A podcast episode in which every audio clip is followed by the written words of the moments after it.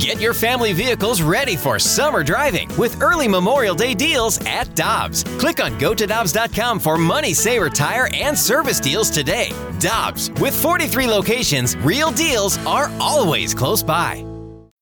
When you need mealtime inspiration, it's worth shopping Kroger, where you'll find over 30,000 mouthwatering choices that excite your inner foodie. And no matter what tasty choice you make, you'll enjoy our everyday low prices, plus extra ways to save, like digital coupons worth over $600 each week. You can also save up to $1 off per gallon at the pump with fuel points. More savings and more inspiring flavors make shopping Kroger worth it every time. Kroger, fresh for everyone. Fuel restrictions apply.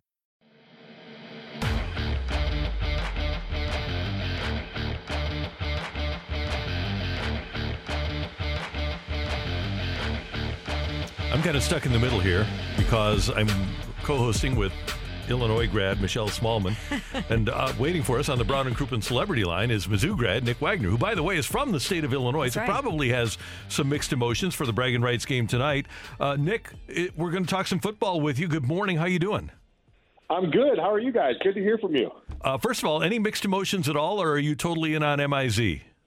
Uh, I have zero emotions because the Missouri basketball team is just a big cage of disappointment at this point, and uh, I'm trapped in it. And I do, I do root for Illinois. I've always liked Illinois, as Michelle knows. I was born in Urbana, and uh, so I, I do like Illinois. But my interest level in the game is is very, very low, and I can't say that I'm even much more excited about the Lockheed Armed Forces Bowl or whatever it is going on either. So uh, maybe I'm just a Grinch when it comes to Mizzou sports right now. I don't know. You know, Nick, all you have to say is, I went to Mizzou. We're in the SEC. We're a football school.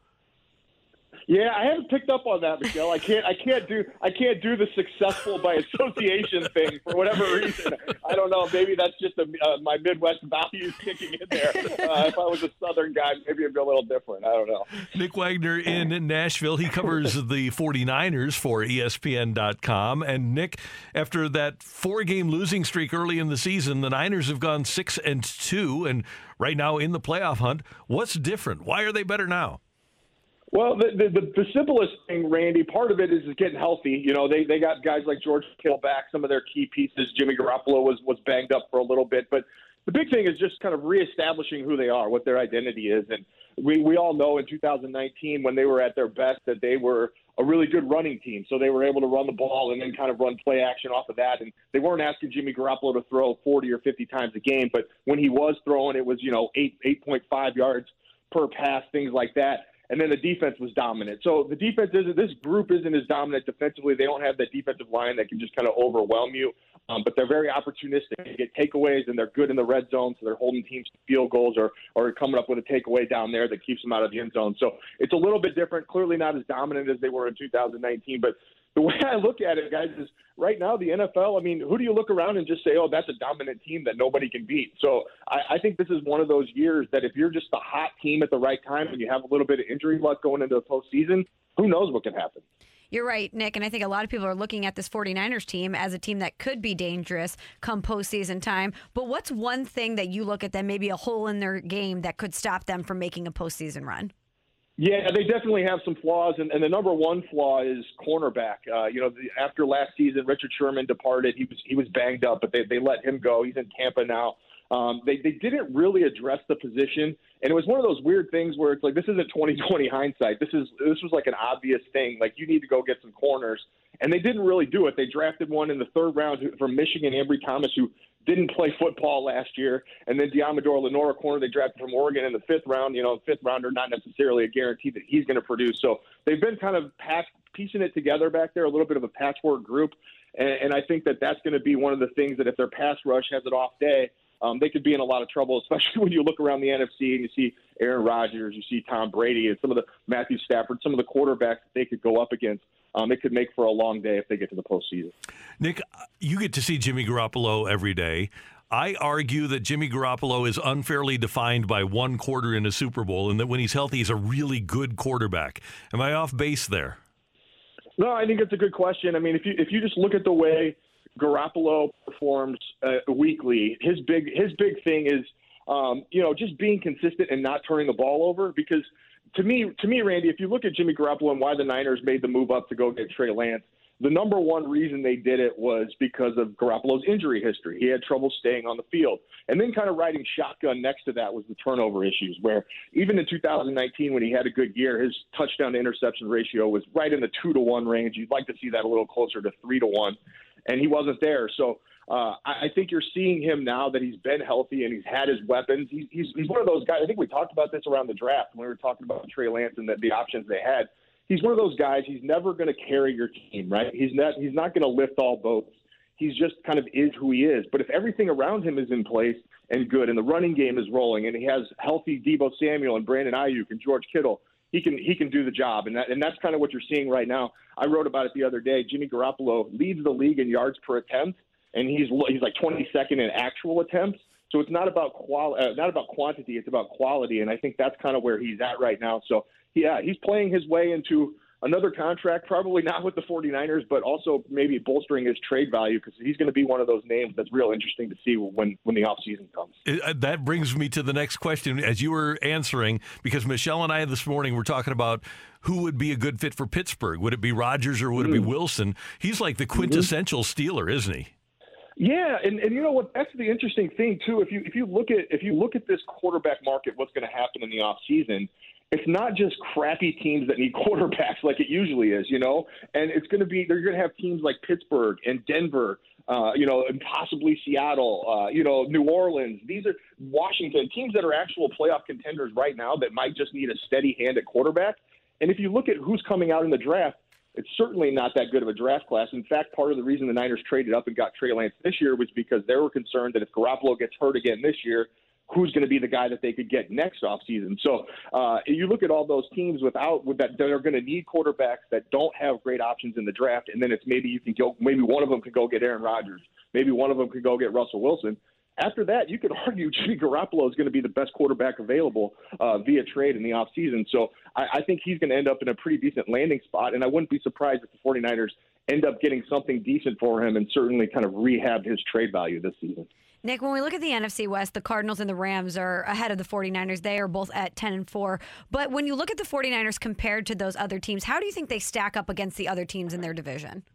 Yeah, it's it's so funny because I was I was just having this conversation with somebody else who, covers the, this division, and the the Niners own the Rams, the Rams own the Seahawks, and the Seahawks own the Niners, and then the card, and then the Cardinals are like the placebo, like you know, like they're just like like the random thing that you don't know what's going to happen, and people are going to react based on what whatever they're feeling in their mind. That's kind of the Cardinals, but I, I think if you look at it right now, you know, there's a path for the 49ers still to win the division. It would take a lot. It would it would need the Cardinals to lose out. The Niners would have to win out, and then they would need the Rams to lose two out of three, including the Niners beating them in Week 18. But would that really surprise anybody? Yeah, I know that's a lot of stuff that I just said, but would that really surprise anybody if that happened? I, I don't think it would. So, um, and and I still kind of think that at the end of the day, it's just going to be about which team is playing the best ball and is the healthiest going into January. And as it stands right now, the 49ers have a chance to be that team. You know, they're playing tomorrow night. This is going to be a tough game in, in Tennessee on a short turnaround, having to go across two time zones. But then they get kind of a mini bye week. You know, they haven't had a bye since week six. So they're going to get a chance to kind of heal up a little bit more. And then they finish with Houston and a Rams team that, again, they have dominated in recent years. So um, I, I, think they're in a pretty good position to, to come out of this. And it would be certainly wild and very indicative of what this season has been like if the 49ers somehow win the NFC West with a 2 and 4 division record, which isn't out of the question at this point. Nick, a couple of more quick things. Number one, uh, the 49ers lose Robert Saleh, the defensive coordinator. He goes to the Jets. Kyle Shanahan has lost a couple of other assistants over the last few years, yet the team still appears to me to be really well coached. How much of that is Kyle Shanahan? Go back to DV saying, i want to coach my mm-hmm. coaches. He seems like one of those guys. He he absolutely is, and, and and it's a good point because if you look at if you look at what they've done in terms of a lot of their replacements, and this this past off season was really the first time that they've had turnover uh, with their coaching staff. And Kyle Shanahan pretty much almost exclusively hired from within. So he's elevating guys from from lower positions, and he's always thinking in terms of that. And and, and with Saleh, it was a little different because you kind of knew for a couple of years that he was going to get a job at some point. It was just a matter of time. But still, he was still kind of nurturing those guys. DeMeco Ryans, who's the defensive coordinator now, is on a, on a fast track to become a head coach. And, and that's kind of an interesting thing, too, right? Where, you know, Kyle Shanahan, known as this offensive mind, he could send two defensive coordinators to be head coaches within a span of, you know, three or four years, and nobody would be surprised. So um, I do think that speaks to how much he coaches his coaches and how much he puts into making sure that when he gets guys in, that they're doing things uh, in a way that can lead them to uh, eventually becoming a head coach. And finally, Nick, if you like football in the trenches, if you like old school, hard hitting football, tomorrow night's probably your game, isn't it? Because the 49ers, I know the 49ers play Deebo Samuel at running back a lot, but up front, both sides of the ball, they're super physical. And we all know yep. about Tennessee, they're super physical. It should be a fun game.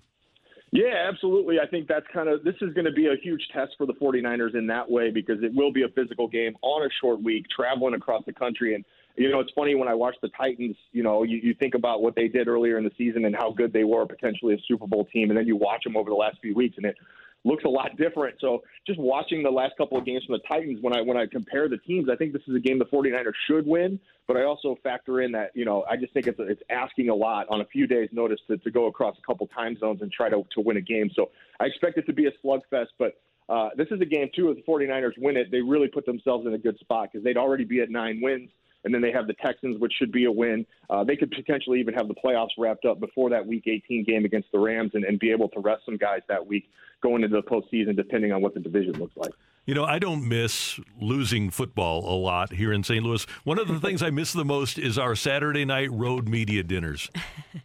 Yeah, absolutely. Well, you know, I kind of miss those too, even though I am on the road, uh, just because of, because of what the COVID situation right, is right now. Yeah. But yeah. uh, you know, I'm just I'm just uh, I will say that I, I feel very, very fortunate this year that schedule doesn't usually work out for me to be home for Christmas, but the Niners playing in Nashville on Thursday night before Christmas makes it very, very easy for me to hop a hop a plane to STL on Friday and spend Christmas with my family. So I'll take I'll take that victory anytime I can, even if it means a little lesser dinner on a, on a Saturday. Absolutely, we always love having your feet on the ground in the area. Nick, thanks so much for the time, and uh, we'll be reading your great work, and we'll be watching the game tomorrow night.